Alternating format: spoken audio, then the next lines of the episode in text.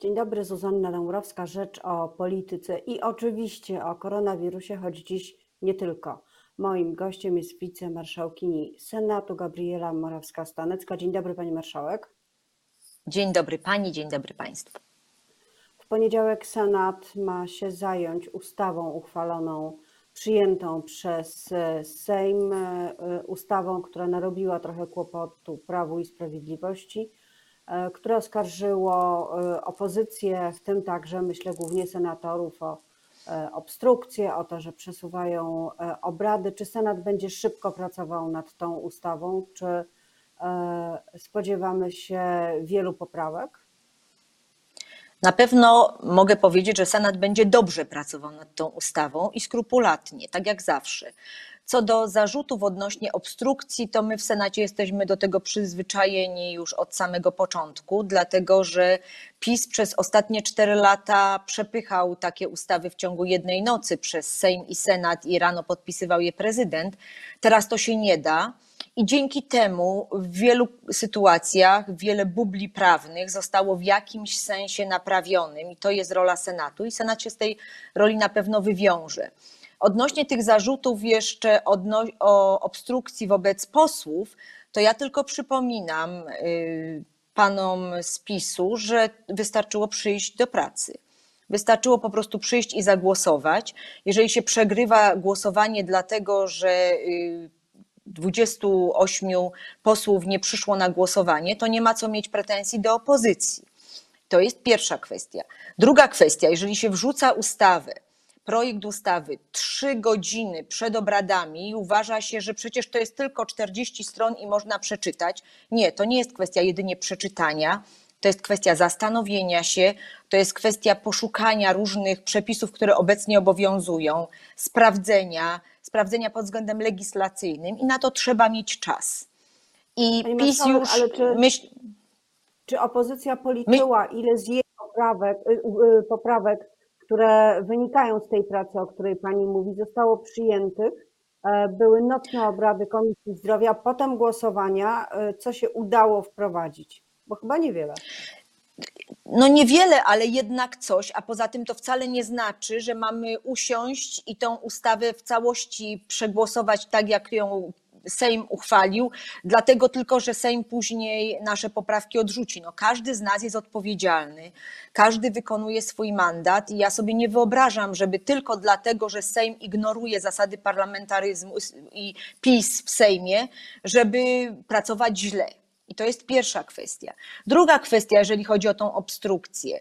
Ja przypominam, że leży w Sejmie kilka projektów ustaw y, lewicy odnośnie na przykład dodatków, właśnie tych dodatków dla lekarzy. Zresztą do pierwszego czy drugiego COVID-u ja sama zgłaszałam takie poprawki odnośnie dodatku dla lekarzy, odnośnie badań lekarzy i te wszystkie poprawki faktycznie były odrzucane.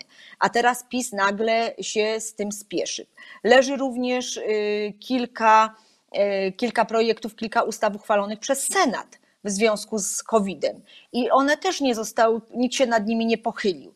Także przez te wiele miesięcy, jakie już mamy pandemię, my cały czas pracowaliśmy, zarówno klub parlamentarny mój, jak i zresztą inne kluby parlamentarne, również opozycyjne, i też Senat. I my cały czas proponowaliśmy rozwiązania, które powodowałyby, że ta walka z COVID-em, z pandemią byłaby bardziej zsynchronizowana. Niestety PiS zajmował się sobą, Pani PiS marszałek. zajmował się najpierw wyborami, a, te, a potem przetasowaniami w rządzie. No niestety. Pani marszałek, ale jak będzie w Senacie? Czyli kiedy się spotka Senacka Komisja Zdrowia? Czy y, ustawa będzie, y, to już powiedział marszałek Grodzki, że będzie procedowana w poniedziałek, od poniedziałku, czyli Senat przyspieszy trochę swoje posiedzenie, ale kiedy ma szansę zostać przegłosowana? Jak będą te prace wyglądały? Na pewno już senatorowie y, z Senackiej Komisji Zdrowia dostali tę ustawę, ponieważ ona y, jest natychmiast przesyłana, kiedy tylko zostaje do Senatu skierowana, ale y, najprawdopodobniej Senacka Komisja Zdrowia odbędzie się w poniedziałek, dlatego że w poniedziałek o 16 rozpoczynamy posiedzenie Senatu i to jest pierwszy punkt porządku obrad, w związku z czym jeżeli będzie tych popraw, będą te poprawki uzgodnione, będą do przyjęcia szybko, no to ta ustawa zostanie uchwalona w pierwszej kolejności. I już w poniedziałek, a Senat miał zebrać się we wtorek, więc to nie jest bardzo duże przyspieszenie, ale jednak przyspieszenie i y, też na tyle czasu między złożeniem ustawy w Senacie a obradami, żeby senatorowie mieli czas się zapoznać i żeby biuro legislacyjne i eksperci również mieli czas się zapoznać i ewentualnie zaproponować poprawki. E, Z Pani punktu widzenia, jaka poprawka, która przepadła w Sejmie, lub jaka poprawka z tych, które może zgłosić e, Senat, senatorowie opozycji, czyli senackiej większości, jest najważniejsza? Co Pani uważa za najważniejsze jeszcze do zmiany w ustawie? Znaczy ja przede wszystkim y, w tej, o, w tej ustawie przede wszystkim jest coś, co ja składałam dwukrotnie. Y, To znaczy kwestia y, uchylenia y, odpowiedzialności karnej lekarzy. My pamiętamy wszyscy, że w tej ustawie covidowej bodajże trzeciej przeforsowano zmianę w kodeksie karnym, gdzie jakby wprowadzono obowiązek bezwzględnej kary pozbawienia wolności, między innymi za błąd medyczny. I my popra- tą poprawkę składaliśmy, ona oczywiście w Sejmie przepadła. Później ja składałam również jeszcze do kolejnej ustawy covidowej taką poprawkę, ona również przepadła, w związku z czym uważam, że to jest jedna z najważniejszych rzeczy, szczególnie w pandemii. Uważam również, że należy y, zastanowić się nad bardzo regularnym testowaniem służb medycznych i to też Komisja Zdrowia cały czas postulowała. Zresztą ja y, czytając y, raporty widzę, że coraz więcej specjalistów, epidemiologów mówi o tym, że należy zapewnić pracownikom medycznym testowanie regularne po to, aby ich przede wszystkim y, zabezpieczyć i ewentualnie odizolować w sytuacji, kiedy, kiedy są y, chorzy. A kolejna rzecz, no myślę, że senatorowie z Komisji Zdrowia, którzy są lekarzami, to tutaj podkreślam, bo mamy taką zasadę w Senacie, że wszystkim zajmują się fachowcy w danej dziedzinie. Ja jestem prawniczką, w związku z czym zajmuję się kwestiami prawnymi, ale lekarze u nas naprawdę zgłaszają zawsze bardzo sensowne poprawki i myślę, że i tym razem oni, bo oni są na pierwszej linii frontu. Oni widzą, co się dzieje, co się działo wczoraj, co się dzieje dzisiaj, co się będzie działo jutro. Będą również w stanie pewne kwestie zaproponować, które by spowodowały, że ta walka z koronawirusem byłaby bardziej może y, uporządkowana, bo na razie to jest chaos. Na razie to jest chaos, rząd w zasadzie idzie od ściany do ściany. Najpierw we wrześniu y, dzieci poszły do szkoły i przecież mówił pan premier, no dzieci poszły do szkoły i nic się nie stało. No nic się nie stało. Y, Teraz będą, pewnie dzisiaj o 11 ogłosi, że jednak uczniowie szkół podstawowych do tej szkoły chodzić nie będą.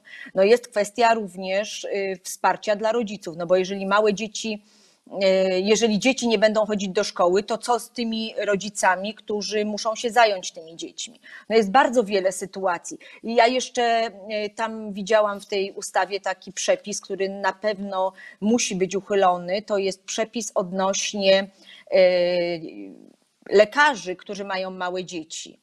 Y, No nie może być tak, że y, osoby, które opiekują się dziećmi, y, które nie mają tych dzieci z kim zostawić, będą musiały brać udział również, podporządkowywać się zaleceniom odnośnie dyżurów. Myślę, że ta ustawa jedna. Mam jeszcze pytanie. Tak? A propos lekarzy, parlamentarzystów, lekarzy także w Senacie, wiadomo, że kierownictwo Senatu przez szereg lat było bardzo medyczne. E, No dalej jest. poprawka- Pan profesor Grodzki jest lekarzem. No właśnie. E, by- Była też poprawka, która pozwalała na to, by powoływać, by wojewodowie mogli przedstawiać wezwanie do stawienia się w pracy lekarzom, którzy są parlamentarzystami. Czy pani uważa, że taka poprawka powinna zostać przyjęta? PiS ją odrzucił.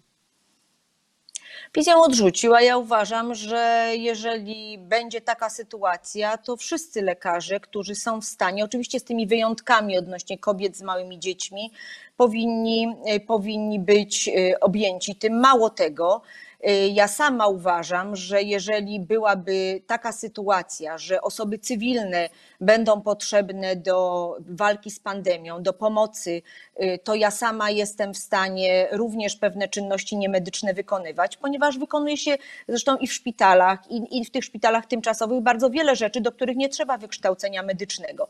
Mierzenie temperatury, robienie y, całej dokumentacji. Y, Każdy, znaczy ja jestem z tego pokolenia, które miało przeszkolenie sanitarne do obrony cywilnej, w związku z czym również, jeżeli byłaby taka potrzeba, jestem gotowa się stawić, chociaż lekarzem nie jestem, ale uważam, że może przyjść taka sytuacja, że każde ręce będą potrzebne, jeżeli będzie bardzo wiele pracowników y, szpitali chorowało. Ja już y, ostatnio pytałam o to, czy jest taka możliwość, ponieważ widziałam takie ogłoszenie szpitala w Suchej Beskidzkiej, który już prosił wolontariuszy o y, pomoc i to właśnie wolontariuszy, którzy nie są lekarzami, właśnie po to, żeby, żeby od, odciążyć tych pracowników medycznych, którzy wykonują czynności niemedyczne, czynności rejestracyjne, czynności właśnie takie przy mierzeniu temperatury, kierowaniu pacjentów. Przecież to wszystko w szpitalach robią pracownicy medyczni, którzy mogliby być zatrudnieni przy czynnościach stricte przy ochronie pomocy pacjentom. Więc to też, ale to należało zrobić kilka miesięcy temu. Ja cały czas mówię, jesteśmy kilka miesięcy spóźnieni. Nie ma planu walki z pandemią. A jeżeli któryś z lekarzy krytykuje to, zresztą mamy sprzed kilku dni przykład, no to się go pozbywa, dlatego że PiS nie lubi, jak się krytykuje. Pani marszałek, jest za to na pewno plan walki z aborcją w każdej postaci. Trybunał Konstytucyjny e, przyjął, e, wydał w czwartek wyrok, czwartek po południu, e, który eliminuje, czyni niezgodną, uznaje za niezgodną z konstytucją przesłankę, jedną z trzech przesłanek, która stoi za większością, zdecydowaną większością przypadków legalnego przerywania ciąży. Chodzi o nieusuwalną wadę płodu. Co będzie dalej? Dzisiaj w nocy w Warszawie były i w innych miastach demonstracje, ale chyba nie ma co liczyć na jakiś bardziej powszechny opór społeczny w czasie pandemii, a poza tym to wyrok Trybunału Konstytucyjnego, a nie decyzja wprost polityków. Ten wyrok przede wszystkim jest dowodem na tchórzostwo PiS dlatego że wielu konstytucjonalistów i wielu specjalistów z tego zakresu twierdzi, że powinno, powinno, jeżeli PiS chciał zmienić tą ustawę w tym zakresie usunięcia tej przesłanki embryopatologicznej, trzeba było to przeprowadzić przez Sejm i Senat. Oczywiście PiS do tego na to nie miał odwagi. Wolał to zrobić rękami Julii Przyłębskiej i Trybunału zwanego konstytucyjnym. Ja również, tak jak wielu prawników, konstytucjonalistów, uważam, że ten wyrok jest obarczony poważną wadą prawną, ponieważ skład był, skład był nienależycie obsadzony. Orzekali tam, orzekały tam osoby, które zostały wybrane na stanowiska już wcześniej zajęte. I to jest wada dla mnie dzisiaj, jako prawniczki, najpoważniejsza tego orzeczenia, ponieważ jeżeli skład jest nienależycie obsadzony, no to zachodzi nieważność postępowania. I z tego powodu no nie, nie uważam, że ten wyrok jest ważny. Druga kwestia to jest właśnie to, że taką materią, która ingeruje jednak w kwestie polityczno-światopoglądowe i zmienia treść ustawy, nie powinien się tym zajmować trybunał, żaden trybunał, tylko powinien się tym zająć parlament po solidnej, powszechnej debacie parlamentarnej. Jeżeli chodzi o ten opór społeczny, to myślę, że Jarosław Kaczyński też tak myślał że w pandemii nikt nie wyjdzie na ulicę, nikt nie będzie protestował, no to wczoraj dostał próbkę tego, że jednak ktoś wyszedł na ulicę, że jednak ktoś protestował. I myślę, że kobiety nie odpuszczą, że będą protestowały nadal.